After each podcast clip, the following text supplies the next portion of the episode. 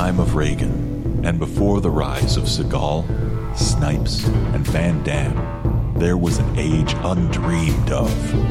Unto this land came Arnold the Austrian.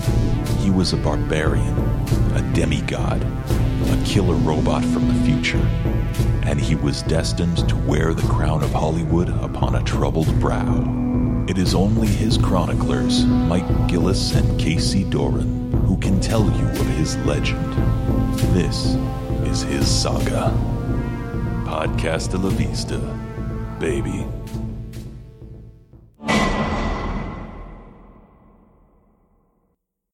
Dun dun dun dun. Na na na. Dun dun dun dun. Na na na na. Dun dun dun dun.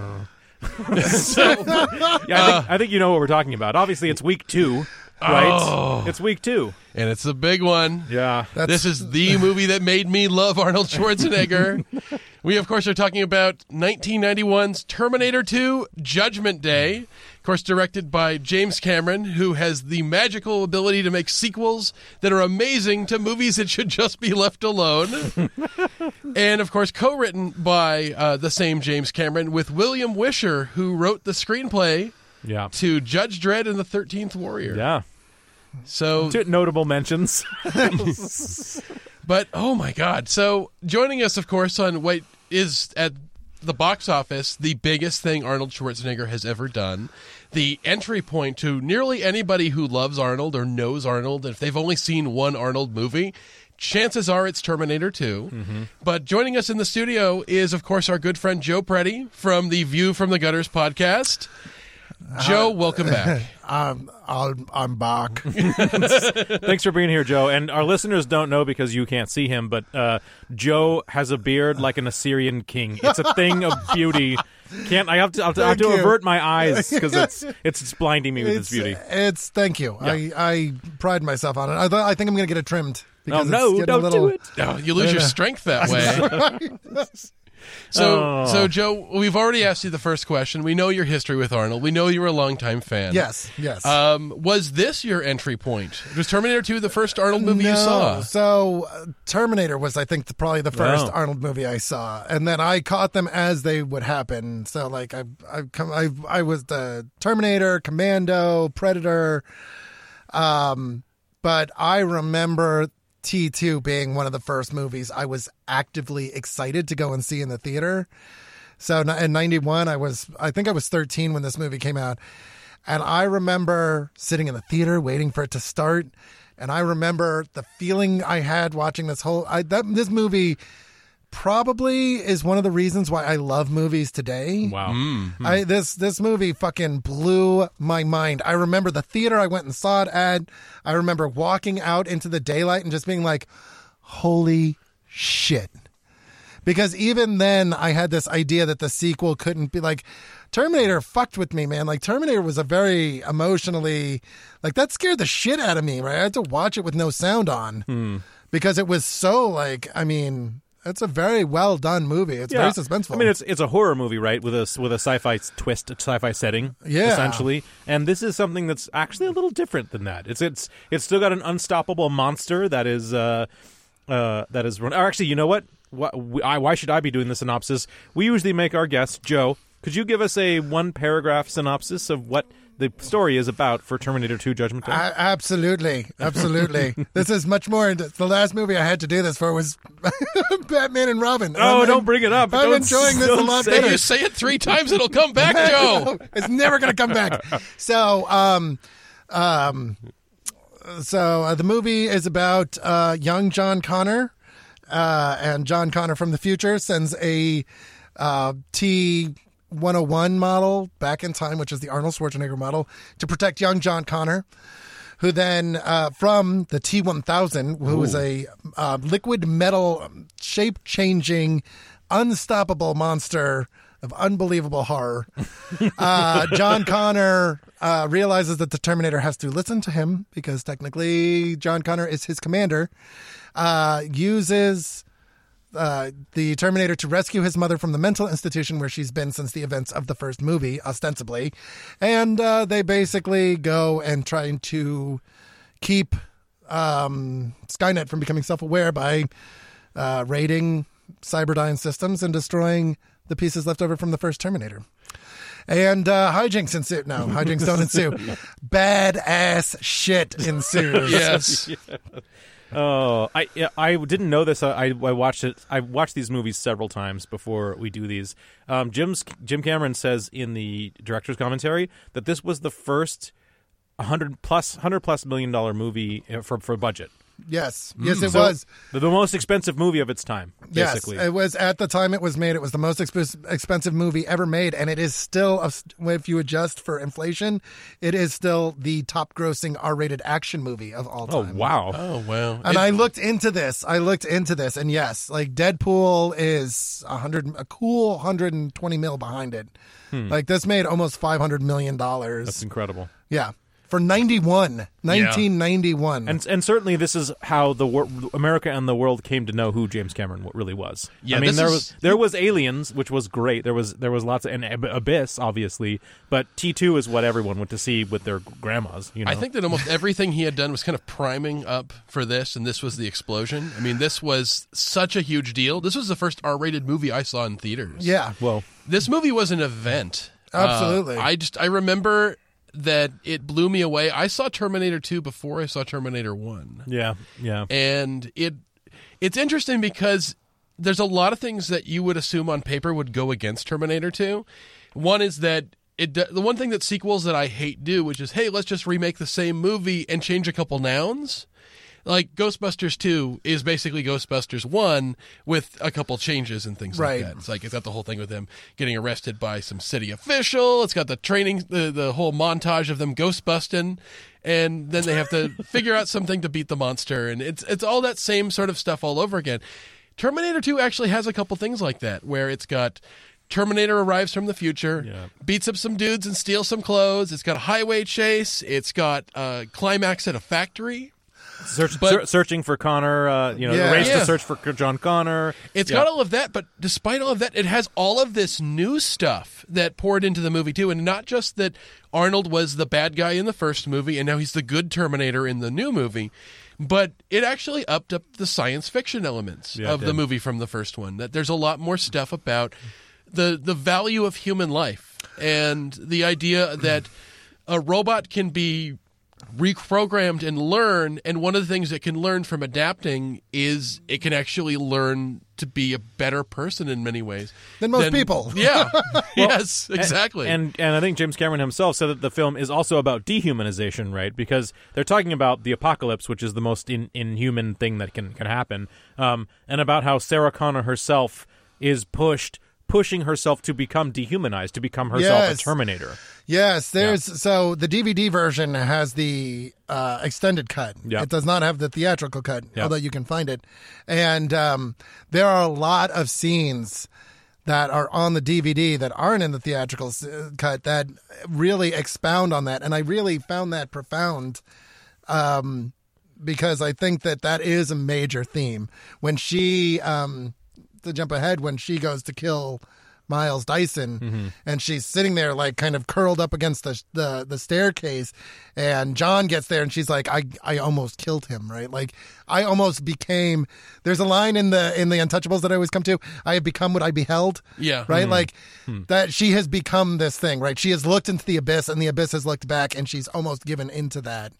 And at the last second, she stepped back, and I think that's a really good point. That she almost became the Terminator. Yeah, exactly. That she's somebody who is killing somebody to prevent a future, and that she can show up as a cold, merciless monster and blow somebody away, but at the last minute, she has that level of humanity that if you get the impression Sarah Connor is somebody who has done everything she can to change herself into the person she thinks she needs to be. She's molded herself into I remember the trailers for this movie, and coming off the first movie, like, she's very typical, I don't want to say eye candy, but like 80s movie kind of women. She's slight and petite. Yes, and she's very attractive, she's got this big hairdo, and she... You know, I remember in the fucking trailers for this movie seeing the scene where she's doing the pull-ups on the bed, and you're just like, holy shit, because this is not, nowadays, people are fucking dropping 20 pounds and getting ripped overnight to be in movies. Yeah. Back then, that was not a thing. Like, I remember De Niro, it was a big deal that De Niro put on like 80 pounds or 60 pounds for The Untouchables, because that was seen as this incredible commitment to his to the role he was playing, because now it's just commonplace, right? But I remember thinking, like, she did 3 hours a day for like 18 weeks. Yeah. Well, what really is incredible when you draw back is that this is actually a great showcase for the evolution of Arnold as an actor, because he obviously gets to go back and sort of remix, I guess, the performance that made him famous, essentially, in Terminator. Yeah. But really, almost all of the heavy lifting for the entire movie, for the dramatic stakes of this movie, are in Linda Hamilton. Through her performance. She really should have won an Oscar, or at least been nominated for Best Actress for this movie. Yeah. Because I think that she is a character who I think stands head and shoulder over almost any female action star that I've seen in almost anything, because not only is she a total badass, and she's smart, and she's clever, her escape from the mental institution, that whole sequence, is one of the most imaginative, intense, human, scary moments, and a lot of it is just her performance. Oh God, when she's fucking wheeling back from him, and that whole she sells the shit out of everything she does in this movie. She is just fantastic. And you know, you bring that up, and I think that actually that set piece, the hospital set piece, everything, the leading up to it, and then ending with them getting away is like the real meat and potatoes of that entire, because all of the storylines are coalescing together in that moment. In that moment that's there, and of course it was the reveal that I think they had in the trailer that destroyed the twist of the movie. Right? Yes. So I mean, we got to talk about the fact that of course everyone was expecting Arnold to play again the bad guy. But the trailer ruined it by showing the levity moments between him and John Connor. In reality, if you watch the movie chronologically, you don't know. You might think that Robert Patrick's character is actually the good guy come to protect him. Well, I remember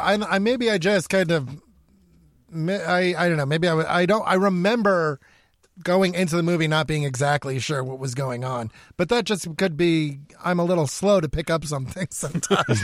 It was nice, because I don't want to assume anything, but I definitely think that going into it, even now, this is almost 30 years later, it's still, even knowing it, you know, it's still so powerful. Yeah. Like, just the look on her face when she sees him, that whole scene. She rounds the corner and the Terminator, right as she's about to escape. It's... Oh, right around the corner. Well, right? And then she sees the other one coming, and she's just like, oh, my God, what the fuck? And, like, the look on her face when she's, like, sees John, and she's like, oh, wait, but, like, you're alive, and he's there, and, like, what's going on? And I think she does a lot of really, really incredible nonverbal acting, which is not something you see a lot anymore. Like, you know, everybody wants to chew the fucking scenery. But, yeah, no, she's fantastic. She's great in this movie. She's angry, and she's scared, and she's vulnerable, and she's driven, and I just love that moment that she spent like 10 years prepping for having to fight this shit, and she sees it, and she has a moment of vulnerability there after being a complete badass, and it's terrifying because this is the most terrifying thing she's ever seen, and it's fucking back. Yeah, this is the stuff of her nightmares. I think it's interesting to me because so much of this movie is good directorial choices, and it's I look at what the fucking god-awful tripe that fucking James Cameron is peddling these days, and I'm like, you used to make fucking amazing movies, but the one thing he's always been really good at, I think, is having these really, like, not the stereotypical strong female character that's just basically a man in a dress, but a woman that is driven by...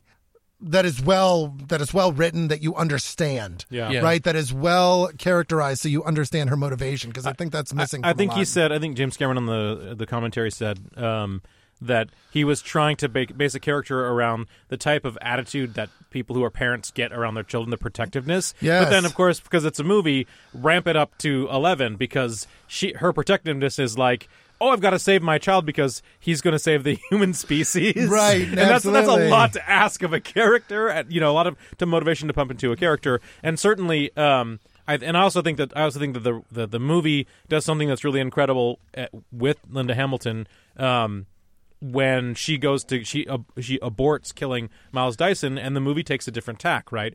Originally, it's just we have to save John because John's going to be the leader of the resistance. He's our only hope.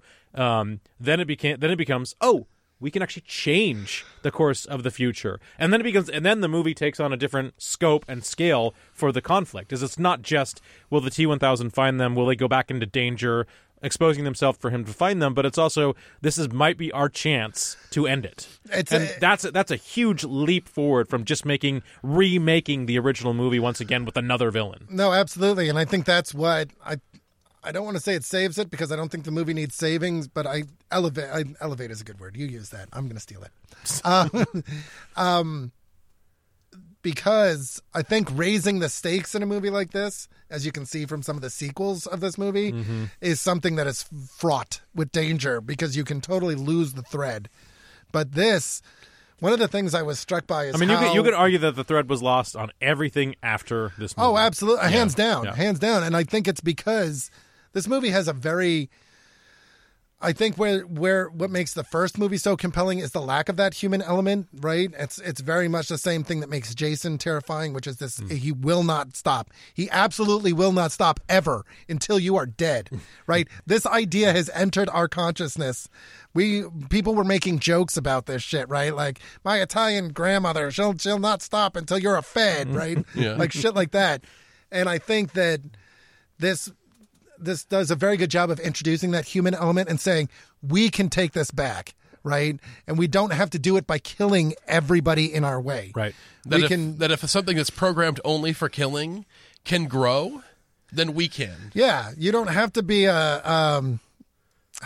I always forget. You don't have to be a machine organism designed only for killing. Oh, yes. Well, so you got to think about how difficult also it was to execute this. That's a loaded word, execute, where they had to make the Terminator character, whose real notable characteristic is that he just murders everyone. From the very beginning, Arnold's Terminator doesn't kill anyone, and in fact, he later gets an explicit message from John: "You have to follow my orders. You can't kill anyone. You'll understand why later."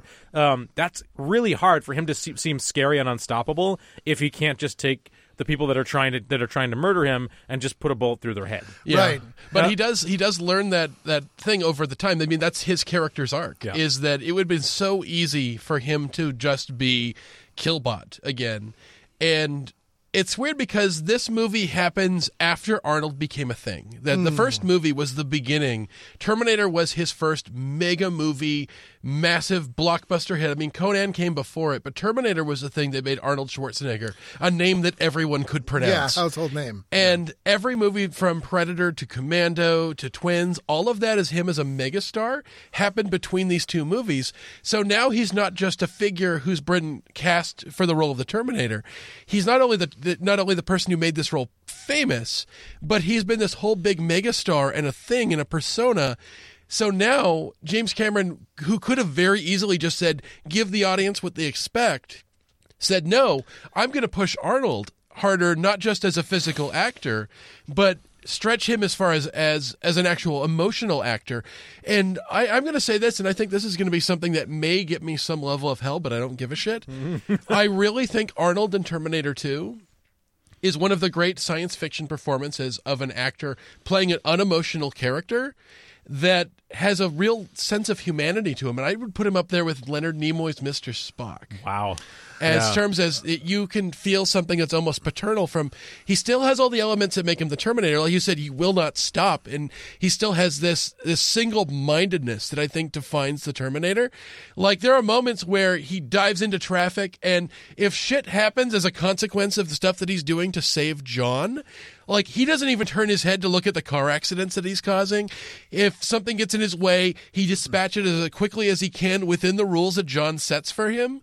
And he does. He learns it like a robot, which is to say that he knows the word of the law, but not necessarily the spirit of the law at first, where that security guard at the mental institution comes out, and he immediately pulls his gun and shoots the dude's knees out. Fucking, oh my God, yes. And John is just like, what the hell are you doing? He's like, he'll live. He'll live, yes. And just his handling from then on, I think, watching it this time, I had a much bigger appreciation for the whole, because of the DVD scene, they do the whole thing where it's like, okay, you can specifically set my CPU to be learning. Oh yeah, they try to reset a CPU, and Sarah Connor tries to smash it immediately because she's still in throes of being like, no, we've got to kill it. I think that I think it's better if without that scene. Actually, you do see. I was on the fence about that scene because part of me liked it because part of me thought it was exposition that was unneeded because he said it. And I think once you've said it, you can hand wave it. Right. But part of me also liked it because it implied, it sets John up to be the leader that he is. And that's one of the other things I was really struck by is that he's this kind of fuckheaded, he's this shitty little kid, right? And he's kind of a dick. But when you put him into this situation, he continually steps up, right? Right. He starts to sound more and more like the leader as the show goes along. Absolutely. At first, I was just like, he's so whiny. If you were to have a Terminator animated series, young John Connor would be voiced by Yeardley Smith, probably. By the time you get to the end of it, it's just sort of like, it's exactly like Sarah's arc in the first Terminator, the on-your-feet soldier. Yeah. Is that you can see, she started off as this sort of timid, like doormat of a person, and by the end you could understand. Oh, this is a woman who could raise a leader. Yes. That's there. And with John Connor, he starts to think about what's actually happening and to out himself. And like the when she goes after Dyson, he comes to the conclusion: where would my mom be going right now? She's going after Dyson. You see the arc of John Connor becoming the guy who is brilliant enough to figure this stuff out. Yes, and that's kind of. But I think it's also there's a human element to him. Because he's talking to his mother about that, and he's like, listen, if I'm supposed to be this great leader, you need to trust me, right? Like, that's what you need, and we need him. We can't do this. Without him. Yeah, and I think that there were so many things, because it had been years since I had seen it last, and so I kind of like that scene for that. I agree that I'm kind of in the middle about it. I think part of it, yes, it is expository. What about the CPU smashing? The CPU smashing. And it's also good because it's a part of Sarah's arc as well, because how could you ever trust this person? Even though it's not the same Terminator, this is a person who was part of the most traumatic day of your life. Yeah. Yeah. And that it was such a jarring thing that your whole life before and after that day are completely different worlds. That those two Sarah Connors, for the one from the beginning of the first movie and the one from the beginning of the second movie, if they met each other, they would have almost nothing in common. Oh, no, absolutely not. Absolutely not. But the idea of her having to not... Because, of course, the minute that a Terminator is in a vulnerable state, you're going to fucking smash that shit. Yeah. And it makes sense. And I like that scene for that same reason. And... But it also kind of explains how he's able to become as human as he is. Yeah, and I think you can just assume that that happened in the future before he got sent back. But it works both ways. It's not, but I like because this. Skynet. He says in that. I mean, I guess you just cut that whole part out, and you're just like, yes, I can learn, I can switch it on. Yeah, right. But I don't know. I think I'm 60-40 in favor of that scene. All right. Fair enough. I can say one thing that I think that this movie does that a lot of other movies wouldn't do, which is the character of Miles Dyson, the man who will create Skynet. The other heavy lifter for emotions in this movie. Oh, God. He's Joe Morton is really great in this role. And what I think is that Miles Dyson may be the greatest human being who has ever lived, that almost any other movie would make him a fucking corporate douchebag or would make him the guy who is that it's only after Judgment Day happens and you go, what have I done? Yes. That he would have been like, no, you don't understand. And that he's this, one, he's a family man. He's rich. He has everything to lose in this movie that... I mean, he's the man. Yeah, but dude, when a guy comes in, breaks into your house and almost kills you, and then pulls the skin off his arm to show that he's got a metal skeleton inside, I think you're convinced. Yeah, I think you're fucking convinced. I think that fucking scene is brilliant because it is immediately convincing. But I do agree with Mike. I think that the human element, right? Like he listens. and he doesn't fucking try to defend himself, right? Yeah. Like, he thinks about things the way I like it because he thinks about things as a scientist would, right? He's not thinking, oh, somebody's going to get their hands on this. He's like, wow, this is radically different stuff. This was fucking light years ahead of anywhere we were thinking. And he catches himself, right? Yeah, he goes, immediately comes back and immediately becomes willing to put not just his career, but his entire fucking life on the line. Yeah. And I think that is such a cool character. I think that's great. I really like that part. He's basically willing to ruin his whole life, that even if he survived the assault on the Cyberdyne Systems building, he is now a domestic terrorist. There are no medals that they hand out for someone who prevents a dark future, because you can't prove a thing that you prevented. I mean, he's going to jail. That's part and parcel of the through line for this movie, which I really like because it's a repudiation of something we see all too much in like big sci-fi fantasy movies, which is the destiny part, is that the thing that they kind of throw it in your face, the no fate but what you make part, is that clearly Miles Bennett Dyson is the architect most directly responsible for Judgment Day. However, Miles Dyson gets to choose to avert it. Yes. Like, so it's not like fate is going to throw a monkey wrench in it and it's going to stop him from doing it, or he'll be automatically he's going to do it. He can't be convinced. The movie actually says you get to have control over your life and the choices that you make. And faced with a choice, you could make the choice to avert something terrible, and they let Miles have that. They let him have a heroic death. Yeah. Yes. He saves everybody. He's the one who gets them into the building. He is setting up bombs in his workplace. Yeah. And he knows that there is nothing. This is, again, the Sarah Connor conundrum, which is that you can be in this position where you are desperately trying to save all of these people and nobody believes you. And that's the beginning of Sarah Connor in this movie, is the future that he is very likely walking towards, and the only person who will ever believe him who's not going to jail is his wife. Yeah. Well, and in the DVD version, there's that scene where the Terminator, the 101, the T-101 is smashing something with an axe, and he's like, "Can I see that?" I really appreciated that scene. I was like, "Oh, the model of the giant ship." Where he's there, and he's like, I've spent way too many years on this, and then he just screams and smashes it. Yeah. I love that refutation of like everything that this stands for, right? I think that that's so easily, and I think among a lot of writers that becomes this like, I'm going to protect my work, right? But Joe Morton isn't the motherfucker that gets bitten by the zombie and doesn't tell anybody, right? Right. Joe Morton, fucking Miles Bennett Dyson is the guy that fucking goes out and fucking buys everybody else's time because he knows he's going to die anyways. Well, I mean, the characters get to make choices in this movie. There's the sending back of the Terminators through time, which is the biggest sort of Deus Ex Machina conceit for this plot, are choices made by characters that have consequences, and there are ways that the main characters get to deal with this sort of thing, and that's great. That's fantastic. I think what the Jim Cameron on the commentary said, one of the only Deus Ex Machina thing he did was having Danny's remote control car hit him in the leg. Yeah. So he ducks at the last second before his monitor gets shot out. By the way, if you're building a machine that will destroy the world, you probably shouldn't have your office near an open window in the view of a grassy knoll. Well, and my whole thing is just that, okay, so you work for this fucking firm that does this top secret government shit, and they're letting you take that shit home? No, they're not. No, they're fucking not, even in the not even in the early 90s. You're not taking that shit home. But I mean, it's nitpicky things, right? Yeah. Because I was watching it and I was like, wait a minute, they just blew up Cyberdyne. How are there still Terminators? But then I was like, wait a minute, his arm. There's still two. Well, not just that. There's still two Terminators fucking walking around, right? I think everybody is allowed to have a moment in this. Yeah. Like John has great moments. The T-101 has great moments. Robert Patrick, I remember reading interviews with him.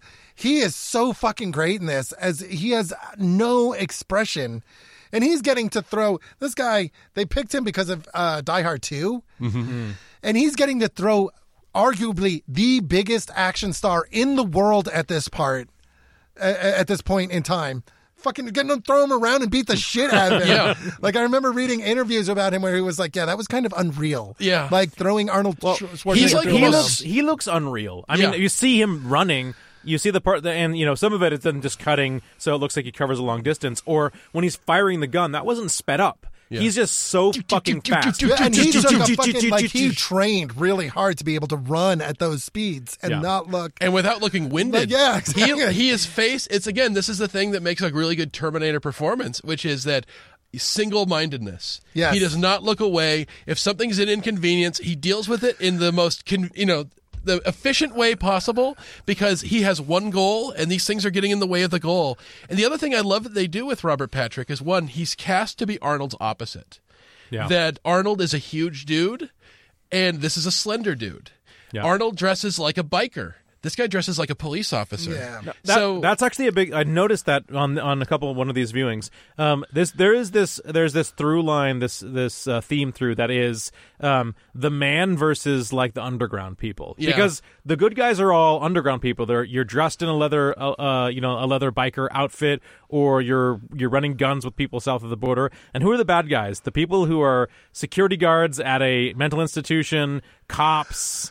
It's definitely an establishment, anti-establishment thing. Are you saying that James Cameron has a very like subtle vein of anti-authoritarianism, anti-establishment, like ideology that runs through all of his movies? Maybe a little bit. Totally, that's not a thing, isn't it? Yeah, only in everything he's ever done. Yeah, literally fucking everything. But it just, everything from Weyland Yutani to the horrible rich people in Titanic. I mean, it's everything. Everything. But yeah, it's great because it also gives the T-1000 an ability that, aside from shape-shifting, that the original one didn't, which is there's an aftermath of shit that's blown up, and cops are there, and there's sirens, and now the bad guy can walk up without causing a disturbance and ask questions or show a photograph to somebody, and people, even though he's an LA cop in the early 90s, people trust him. Yeah, I think that he just, to me, it's as much the points where he has been thwarted, and he just gets his expression doesn't change. He just turns around and he's like, okay, I'm going to go to the next thing, right? And that's the bit of the performance that I really love, which is that he does emote in little ways, but he emotes the way a sociopath emotes, which is he'll smile or he'll say something, but the smile never reaches his eyes. He said that he studied, he would move his head the way bald eagles do. So that's great. Just like he's just emotionless, right? Like a predator. That's a nice bite. So here's the thing: he says that line weird. Do you guys think he says? He says all of the lines just a little bit off. Everything is just a little bit weird. So what should be, "Hey, that's a nice bike," becomes, "Hey, that's a nice boik." And me and my brother, that was an in joke for me and my brother, is we would like exaggerate. So I was like, "Hey, that's a nice boik." And it was just a catchphrase we would say to each other. I think what's really memorable about, and that we haven't really discussed, is like obviously this was at the forefront. This is 91. This was at the forefront of convincing CGI effects in movies, but looking back on it now, you realize how it was in a time when CGI was in such its infancy, and they could only do so much that they really had to. And this is the thing that Jim Cameron is great for, is planning out beforehand how they're going to match up. So it was a power team of Stan Winston doing all the practical effects, and ILM doing all of the computer-generated effects, and moving those two in the same world. So a cut from when, John's foster mom, Janelle, is talking on the phone to making her hand into a blade and stabbing her, her dad through the head, that's a practical effect. And then the next shot is her hand morphing back, the blade morphing back into a hand. Like, those two have to be totally seamless, and they're done so amazingly well that now, 25, 30 years later, you're like, oh, it still holds up. This is still fantastic. And I think this is the same thing we said about Jurassic Park, which is that Jurassic Park with Spielberg realized that you don't push the special effects to their absolute apex in your movie. You go to about a B. You push it to about that level because you know that that's the level at which you try to match the CGI effects with a bunch of practical effects in there, because that's the stuff that'll make it age. When you always push it to the absolute apex of what's possible, that's where you fail in 10 years when you try to rewatch it. So most of the CGI effects in this are metallic goo. And metallic goo is the best stuff you could do with CGI at the very beginning. Yeah, absolutely. You wouldn't have tried to create Gollum back in 1991. No, and I agree with you. I don't think you could have done it convincingly. There's like 3.5 minutes of just the T-1000 in this. And it's amazing to me because that morphing technology was so like cutting edge. And this is the thing Cameron has always been really good at, is pioneering new ways to do effects. But it is really, it's fucking astounding to me how well, there's only a couple shots in this movie that you're like, oh, okay, that's like the scene where they're driving at night is clearly like they're using a back screen. And yeah, there's a lot of rear projection in this. Yeah, but I mean, there's a lot, just exactly like what I was saying with practical effects of Stan Winston, side by side juxtaposed with CGI. Rear projection of like Arnold with a long shot of stunts, and the fucking stunt work in this movie is also amazing. Yeah, there's like an immense amount of stunt work that you just wouldn't do now. Like there's a bit where the T-1000 rips the elevator open, and Sarah, the Terminator, and John are in there, and Terminator just blasts him in the face point blank with a shotgun, and it splits the T-1000 sort of apart. And that's a practical effect. Yep. And nowadays, I think you would do that all CGI. Yep. And it's the mixture of these two things, knowing when to do CGI and when to do... that there's a restraint that I think that's what makes something age well, is when you push it too hard too early, that you have to wait for the technology to get there before you get to that point. Yeah. Always hold back just a little bit, which is why there's so much stuff at night, I think, in this movie. Yeah. But the other thing, too, is how restrained they are in the use of the T-1000's powers. You don't see him shapeshift for like 30, 40 minutes. Yeah. That the first time you see him basically, he's blocked by the cop, but he could have just punched through his heart the way Arnold did to those guys at the bus station in the first one. Yeah. But, it could have been a knife, but you just see him kill the guy, and the next shot you see him walk out and he's wearing the uniform already. So watching the movie as somebody who's already seen it, that he shape-changed into the uniform. Right. Right. But you don't know what his powers are, and you don't even know that he can shape-change until you see the foster mom change back into him. Yeah. That's the big reveal. They hold it back a little bit. And it's only when you're like, and you're like, why is she acting so weird? And she does that arm. When she does the stab arm, it's off camera. Just. Yeah, and that's a great reveal. I think that practical effects, unfortunately, it's becoming cheaper and cheaper to use CGI. I think that. No, I mean it's also just laziness. I think it actually is just laziness. I mean, you can look at the original Lord of the Rings trilogy and see also how they did the same thing, that they would try, that Peter Jackson and his crew would try their damnedest to find ways of, say, like making Bilbo's table in the house, like this weird, crazy forced perspective, so that Ian McKellen can sit on one end and Elijah Wood can sit on the other end, and have it look like, oh, he's so much larger, that buttress with, oh, in the next shot, it actually is them both in a green screen, and they're composited in on this, picture of the set. Right. Like, they just wouldn't do it anymore. They would just do it all. It would just be all green screen. It's just easier. Yeah, no, and we see the problems you run into when you do that with the Star Wars prequels, right? Yeah. It's like that feels very forced because nobody is where they actually are. They're all acting in front of a green screen. I think that on the flip side, you have something like Fury Road, which made very good use of practical effects, and that felt much more real and much more urgent. Yeah, yeah. I think that... the scene where he just fucking shoots him point blank in the face is great. The moments of this movie are so... I think they all hit. Yeah. Like they all hit exactly the way they're supposed to, and I think that's hard to do. They hit and they stick with you, too. Yeah. Especially Sarah Connor hanging onto a chain link fence while the blast wave from a nuclear bomb is tearing her apart while she's screaming at the top of her lungs. You may have read this, too. I like to read the trivia on IMDb because it's fascinating shit. Stan Winston wanted to make a really realistic depiction, so he studied nuclear blasts. And apparently somebody from the government watching it said that it was the most realistic nuclear blast they had ever seen on film. Because it isn't just an explosion. The heat hits first. Yes, and oh my God. Everyone bursts into flames. That, as growing up and in the 80s and early 90s, especially in the 80s when nuclear war was still a thing, that like my kid doesn't fucking, she's not live in fear of nuclear war, but I grew up I grew up with movies like Amazing Grace and Chuck, which was all about nuclear war. And like there were episodes of The Twilight Zone about it, right? It was like this, you know, the Cold War was in its death spiral, but it was still a very apparent thing. Yeah. And, you know, my parents both came from the era of duck and cover. Yeah. So that scene always sat with me because it is so well done that it makes you feel ill a little bit. Yeah, yeah. Like when you see them on fire and you realize that this is not something that people are just going to walk away from. Right. No, that scene sticks with people. Yeah. And I've talked to a bunch of people who, there's one thing from Terminator 2 they remember. It's that dream sequence of the nuclear war where Sarah Connor sees the person she could have been through that chain link fence, and she's screaming to tell people that they need to be afraid, but no one will believe her and no one will hear her. Yes, I thought that was a brilliant piece of filmmaking too, because you can hear the kids playing. You can't hear her though. Yeah. You can't hear her screaming on the other side. You just hear that shaking fence. Yeah, and God damn, is that...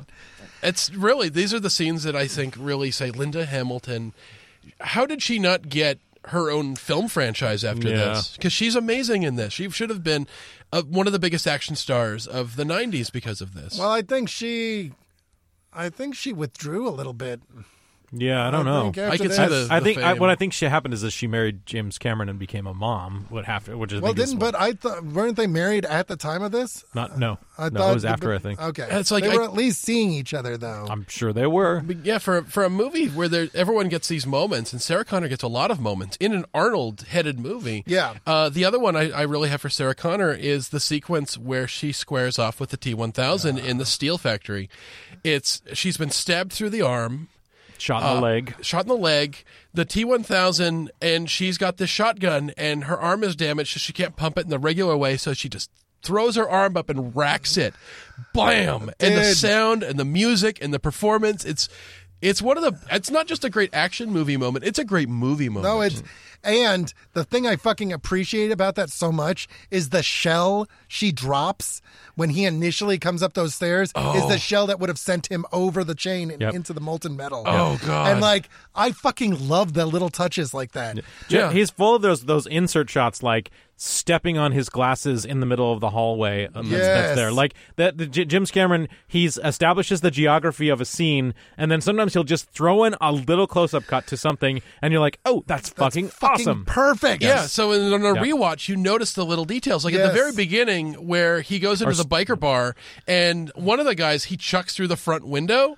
When he walks out wearing that one biker's clothes, and he goes up to the motorcycle, in the background, you can see that one biker unconscious going on the hood of a car, still rolling around. He's still out there, still in pain. It's those little things, and the sound design in this movie is incredible too. Oh, yes. Everything from like when the T-1000 is disguised as the floor and he takes his foot off, it makes this kind of peeling sound. Everything in this movie was Foley, which blows my fucking mind because the sound design is fan-fucking-tastic. Like the scene where he... sorry, go ahead. No, I was the scene where he takes the shotgun out of the roses and he steps on it crunch. Yeah. And the sound it makes when you shoot the T-1000. Like, apparently most of the sound effects in this are all Foley, and that's incredible to me. Yeah, I mean, there is a sound that pistols make in this movie that's very unique that you don't hear. There's a sound that punches make that does not sound like punches in another movie, and shotguns and stuff. Oh yeah, there is just a flavor to the way that the soundscape of this movie, including Brad Fidel's score too, which is like. We were doing it at the opening of this particular podcast, but I mean, even the dun dun dun dun dun ding. Is like it has become pop culture in as much as any other element of that. That's Brad Fidel actually hitting metal. Yeah, it's his cast iron skillet. Yeah, yeah. Oh. This movie is. It would have been so easy for this to just be a product of its time in the way that, of course, I can't think of anything else right now. But nothing compares. I mean, it really doesn't. I think it's up there with movies like Blade Runner. Where, like, it really is successful in just about everything it sets out to do. And by the end, we haven't talked that much about Arnold, but he's fucking incredible in this. Yeah, he is. The transition he does, I know that he got the shit beat out of him doing it, too. Like, when he's doing the John Wayne fucking, like, spinning the fucking shotgun. Yeah, I mean, like, that tore the shit out of his fingers. And he had to keep doing that, not just because it was hard to do, but because he had to shoot that fucking lock and make it look... Yeah, like he's a robot and doesn't feel pain. Yeah, and like he didn't care. Like he was... There was no way he wasn't going to hit it. Well, what was the point that so in week one, our listeners would have heard Matt Goodman talking about a Terminator, and a robot wouldn't blink when a gun was discharged. Yes. And you'll notice in this one, Arnold is so good that even when he's walking through, like in the Cyberdyne building, and there are explosions going off, there's no flinching. He just walks from one place to another, pulls out the gun and shoots. No flinching. Like he is completely dedicated to being an unstoppable, like emotionless machine. The other little bits things he does too, right at the very beginning when he grabs the shotgun out of the bartender's hands and whoomp. Yes, and he moves so quickly. And it's just like, that is the most terrifying thing a human can be, which is unafraid of your shotgun and just walks right up, pulls it out of your hand. And the same thing with the sunglasses. Pulls the sunglasses out slowly. Opens them up with one hand before putting them on. Even though it's nighttime. Yeah. And when the guy hits him in the back of the head with a pool cue, and his head just darts around, you're like, oh, fuck. And it's the same thing, too, is when he gets off the bike, when the guy with the shotgun threatens him, they don't just have him get up and run at him. He stops, puts down the kickstand. Yes. And that kickstand is one of the most threatening things I've seen in anything. Yeah, and then he gets on the bike and he doesn't even look behind him and he just puts the fucking shotgun away because he already knows what bike it is and he already knows where that shotgun would go. Yep. I find myself wondering how many times they had to shoot that for him to just fucking do that way. But, I mean, that just speaks to the brilliance of how well planned, how well thought out Jim Cameron makes every bit in his movie, every little visual beat in the movie is so well planned, and it works to Arnold's advantage too because I think Jim Cameron said in the commentary that Arnold Schwarzenegger had no hesitation whatsoever to revisiting the character again. Like he completely jumped on it, and he was worried after Jim Cameron pitched it to him. He was worried that no, I'm supposed to be the bad guy, like that sort of thing. Arnold understood right away. He was like, "Oh yeah, we can make this character be the hero instead of being the villain." That's just like at that point, Arnold was flexible enough to understand. Yeah, it can totally do it. I've been this character before. We can make it something more. He takes a character that should be just a machine that only has one purpose, like a hammer, and makes it something where not only does he have this just really decent protective relationship with John that you see affects even Sarah Connor. That Sarah Connor has hardened herself to the point that this is my future, this is what I have to do. She doesn't trust it, but it wins her over. That the idea that it's like he learns how to be a good person without the emotions that make us selfish or hateful or any of this thing. This idea that this robot is actually supremely self-sacrificing. That handshake, man. That whole... self-terminate that thing too. Denouement, like the everything, like him fucking the fight he gets into. I love in the DVD how after the T-1000 puts himself together, he's actively malfunctioning. He's broken. Yeah, like I like that because it gives you this idea that like, oh, maybe if you had hit this thing hard enough, you could have stopped it, right? Like the cracks are starting to show. Yeah, but just when.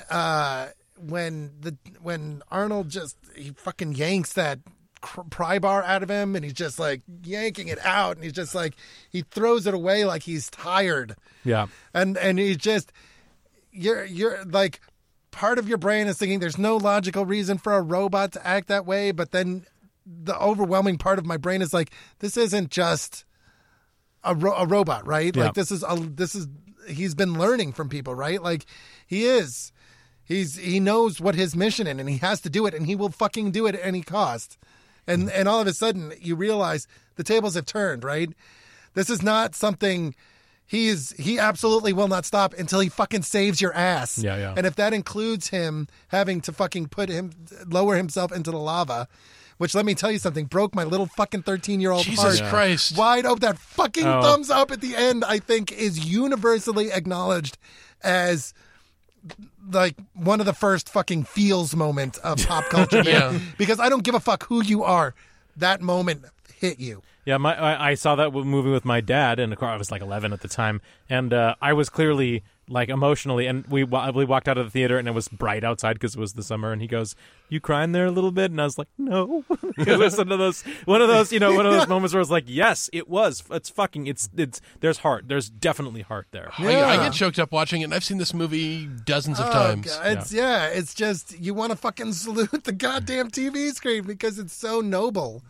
And it's just he nails it so well. And that's what it's funny because I think it would be easy to write up until this point. I think it's easy to write Arnold off as kind of a one-note person. Yeah. Right? Like even Twins, I think he's funny in Twins, but I think it would be very easy to write him off as just a one-trick pony. But in this, I really think he showed his chops. Like I really buy everything that he does. I buy his transition. It never feels phony or forced to me. I never feel like I'm being emotionally manipulated because I've connected with the characters and I've connected with him, right? Like, I totally buy that this robot from the future, once he started learning, understood that he was the threat, right? And that even though that was a secondary level threat, even though it was what was inside of him that was the threat, he understood that to fulfill his mission, he had to eliminate himself. Yeah. Yeah. Oh God, it's fucking heavy, man. Oh, it is. And the music, the fucking score we talked about a little bit, but the scoring of this movie is perfect. Yeah. It is exactly what it needs to be. Once again, not overscored. The music underscores everything perfectly, and it's this perfect blend of like synthesizer and percussion that just is driving, but at the same time, really like. Yeah, it doesn't feel like Star Trek the Motion Picture, right? It has its own feel.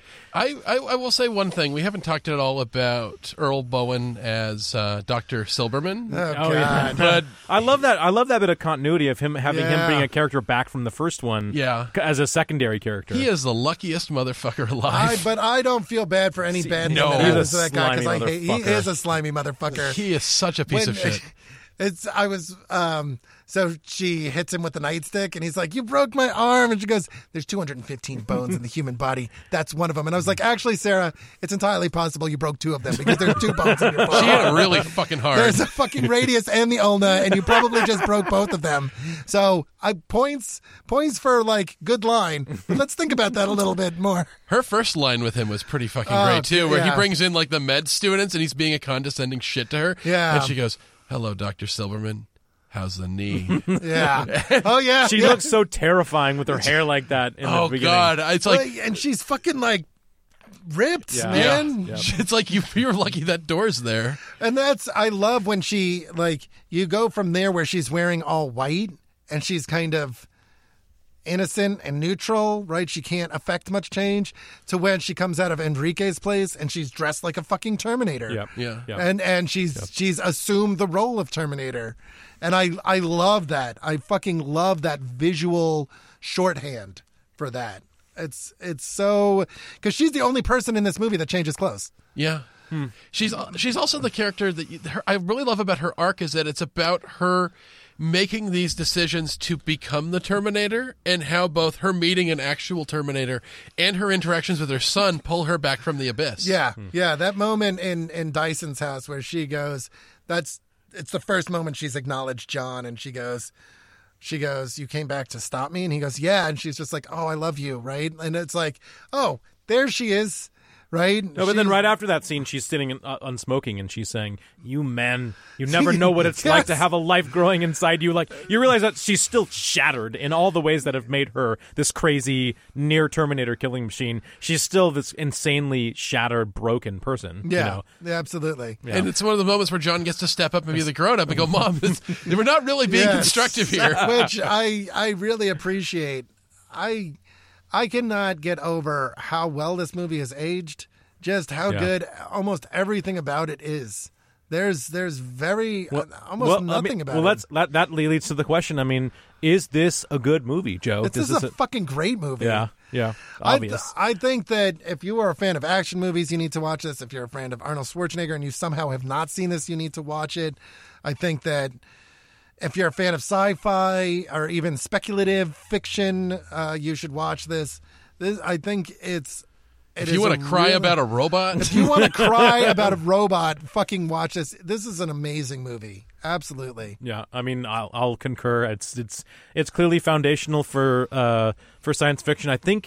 I really don't think before this time you'd ever really had a huge summer blockbuster movie that was, you know, and then after this you have like things like Men in Black and stuff. But before this, I don't think you could do a giant, hugely successful summer blockbuster sci-fi tinged or slightly sci-fi movie, and this one sort of set the stage, and for better or worse. Yeah, I'm sorry. Go ahead. No, and its enduring legacy is, of course, like the Terminator was a meme, was a firm part of the sort of pop culture, but only in a very narrow stripe of people who liked action movies. This one, I think, just like Mike, I think Mike said, like your grandma, or you said your grandma would actually have seen this movie. It elevated Arnold to the fore. It elevated a certain type of super high concept action movies to be blockbuster R-rated. Wait, is this PG-13 or R? It must have been R. It must have been R because of the fucking blood. Well, and numerous fucks. Yes, yeah. Numerous fucks. Numerous fucks. So definitely, you know, this is, I think I teased it on one of our, I mean, this is my number one favorite Arnold movie. I mean, just, and it's cliche, but it's great. It's because it's that good. I could watch this movie 1,000 times. When prepping for this, I probably hadn't seen this movie in at least 6 years. And I knew that I liked it, but I didn't quite remember how great it was, because I know, like we said before about the Marvel movies, is that there are movies that are just popcorn things. They're sort of disposable, but they're fun, and there's some good character moments, but you don't really feel anything. This is an action movie where you feel something, and not only can I not, it's not going to be a movie where I just go back to watch the one scene I like on YouTube again. This is a movie I can watch from beginning to end 1,000 times, and I'm going to watch this 1,000 times more before I die. Everything in this movie works. The horror elements work, the sci-fi works, the emotion works. I still get choked up with the handshake and the lowering into the steel. Oh my God, the fucking thumbs up. Yeah, that's it. It works. Every part of this movie works. There is no part of this movie that I would cut out. There is no part of this movie that I would change. It's like I've said this about Back to the Future and the original Ghostbusters. It goes into that category of what I call an almost perfect movie, that it did everything it was trying to do absolutely perfectly, to the degree that I could watch it forever. I mean, you get great performances out of Linda Hamilton, who again should have won, or at least been nominated for Best Actor. It's the best acting Arnold has ever done in anything. Too. Yep, it really stretched what he could do in a movie. Edward Furlong is great. I mean, not a lot of child actors can pull off anger or fear or tears believably. Especially one who had never acted in a TV show or movie before this. Yeah. He is so good that even though his character can be an annoying little shit, and you just like I don't know when I hit the age when I'm like siding with his foster parents, but there's moments. She's not my mom, Todd. And you're like, oh, you little fucks. I was also there, too. I was like, listen, motherfucker, you get in there and clean your room, otherwise fucking... Are you calling moi a dipshit? Motherfucker, those guys came to help you. Yeah. But it's like, but at the same time, he's great when he needs to be. He's great when he needs to step up. He's great in the scenes where, like, the cops have surrounded the Cyberdyne building. They're like, police. And his mom goes, how many? He's like, all of them, I think. And he nails it. And he's great. I mean, everyone in this movie, from Miles Dyson to Dr. Silberman, the T-1000 is one of the great movie villains. Yeah. That Robert Patrick managed to do something that could stand toe-to-toe with Arnold as the Terminator in the first one, but is not just a copy. He does things that are completely different. It doesn't just ape the first movie to try to squeeze some more dollars out of people. It creates something new. It expands the franchise, and it's just a great movie. It's also just one of the best sequels ever made, which is really hard to do. I will say this: up until the last year or so, I would qualify this as the hands down absolutely best sequel. That is before Winter Soldier and it's before John Wick Chapter 2. John Wick Chapter 2. I'd add Aliens to that list, also by James Cameron. Empire Strikes Back. Empire Strikes Back was also... Yeah. There's some really good ones out there. But it's in the pantheon for sure. It's a small list. When you really... You just named off like six, but... I mean, if we tried to push that list even bigger, it gets harder from here. Well, think about all... I mean, the better list to do is to think about all the movies with unsatisfying sequels that were awful. Like, I mean, even the fucking, like... You want to? Godfather 1 and 2 are great. Godfather 3 was, my God, like soul-wrenchingly bad. Yeah. Oh, so I think we've got consensus, but here's the second question, of course. Is Terminator 2 a good Arnold movie? So, Casey said this is your favorite Arnold movie, right? Yeah. This is not my favorite Arnold movie, but Commando is my favorite Arnold movie. Oh, me too. But, high five. Yeah.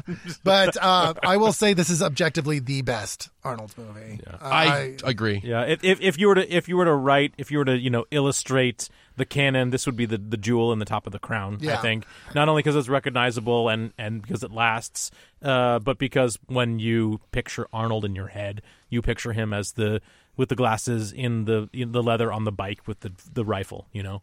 This is one of his best performances. Again, the question objectively, I think it's the best movie that he's ever done. Do. It's the best performance he's ever given, that he can make you cry. Arnold Schwarzenegger, the guy who probably has a reputation in Hollywood for making sort of... People would joke about him being one note, or he's got this one thing that he does really well, that he throws people around and makes puns, but he's fucking great in this. Yeah. There's an emotional resonance they pull off with Arnold, but at the same time not jettisoning all the things that you want from Arnold. No, absolutely. It's amazing to me, because I will say that Edward Furlong, I think, is the weakest part of this movie, and he's still excellent. Yeah, agreed. Like it's amazing to me that, especially given Titanic and Avatar, which are movies that I fucking despise, just how good, how amazing a performance James Cameron was able to get out of everybody in this. Yeah, and agreed. It is down to those little shots, the stepping on the glasses, to the T-101 picking up the fucking... the grenade and the gun again, so that you have them, the missing shotgun shell. All these little moments that really sell the whole story. It's a fantastic movie. And I think if you can watch a sci-fi movie 25, 26 years after it's come out and it still holds up and you're still watching it like, oh my God, this is amazing. That says something. Yeah, and agreed. It hits those notes that you want out of the Schwarzenegger. What are the things you want out of Arnold? We call it the absurd macho bullshit. Well, you want him kicking ass. You want him kicking ass. One-liners. Arnold picks up a jock dude by his hair in this movie. He fires a fucking minigun. Yes, he is holding that goddamn minigun. That is like the iconic minigun. He set the stage for that. Everybody that did it afterwards. Yeah. He was the genesis of that moment. Yeah, I think that the minigun was probably in Doom because of Arnold in this movie. Absolutely. Absolutely. He shoots a gas canister into the small of a man's back. When he goes out and gets the SWAT van, and he's like, pulls the one guy's mask off, and then he gives him the gas grenade gun, and he's like, here, hold this. And he pulls his mask off. It's just, yes. Everything, they nail it. He does a motorcycle jump, which looks amazing, especially the bounce when it hits. Oh, yeah. There are things with him throwing grown men onto kitchen grills. The twirling of the shotgun and him shooting the lock. I mean, you have Arnold fighting 100 cops with the grenade launcher and the minigun, like you mentioned. Helicopter explosions. You have the old Arnold classics, of course, which is, of course, Arnold causing havoc in a mall. Yes. And Naked Arnold, which are two things. Arnold, those are, you can start to fill up your Arnold bingo card. I mean, there are so many movies that it feel like they were written in advance, and then they kind of have to alter for Arnold, and sometimes those alterations are really noticeable. But this is a movie that at the DNA level was written to emphasize everything great about what Arnold already was, but also proving how good he could be. Of course. Absolutely. Fucking nailed it. That's I don't know how much more we can say about it. No, nailed it. Certainly a welcome change from the last movie I was in here to talk about. Yes. That was a while ago. Yeah. For you listeners, that was a while ago. So I just, for us, unfortunately, not. I don't know. Maybe I shouldn't do this. To give you a little behind the scenes magic here, we have been in this room since about 4 o'clock, and we just finished talking about Batman and Robin. Oh, you brought it up again. Oh, of course the time travel. It can't hurt us anymore. It can't hurt us anymore. So it's been months for you guys, but this was like... It was like when you're out walking around or like at work and there's no water and you finally get home and you finally get to a place where you can get that big glass of water and you drink it and you can just feel it like hydrating you on the way down. That's what talking about this movie was like for me. Yes. It was necessary. It was wonderful. Oh, awesome. So Joe Preddy from View from the Gutters, thank you for coming again. My pleasure. And if people want to find you on the internet, find out the work you're doing, where can they find you? You can find us at viewfromthegutters.com. You can check us out on Facebook, and we're also on Twitter. That's where you can get your updates from. You can also find me on there, but I'm hard to find. Incognito. But Incognito Joe. I am incognito. No, I'm Joe Regard. That's a story for another time though. Yeah. Viewfromthegutters.com is the best place. Absolutely. And we will catch you folks next week with, let's just say there's be a little dip in quality. But we'll catch you then next week for Terminator 3.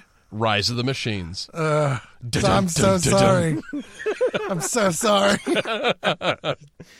Remember all that amazing stuff that happened in the last movie? Yeah, didn't matter. Didn't matter. Get ready to get burned, folks. See you next week. Bye-bye. Bye. Podcast de la Vista Baby is a production of Radio vs. The Martians and is hosted by Mike Gillis and Casey Doran. This podcast is recorded in beautiful Val Verde in Seattle, Washington. Our chief engineer is Casey Doran, and our editor is Mike Gillis. Our original theme music was written and performed by James Wetzel, with opening narration by Dan Lombardo. Special thanks to Sam Mulvey, Rob Kelly, James Wetzel, Paul Rue, Tobias Panshin, Scott Kramer, Kyle Hepworth, and Dan Lombardo. Please take the time to rate and review our show on iTunes and Stitcher, and follow us on Facebook and Twitter. And if you'd like to support the show financially, please consider becoming one of our Patreon subscribers. Even just $1 a month gives you access to exclusive episodes. And finally, you can find us online at podcastdelavistababy.com and RadioVersusTheMartians.com.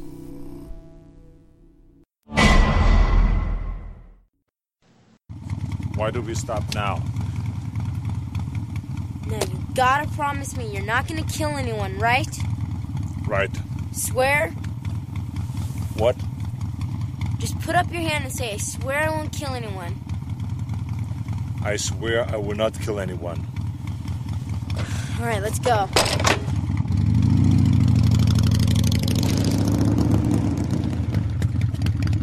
Visiting hours is 10 to 4, Monday through Friday. What the hell are you doing? You son of a bitch!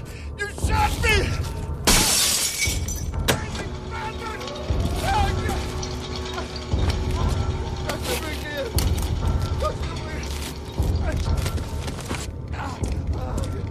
yeah! He'll live.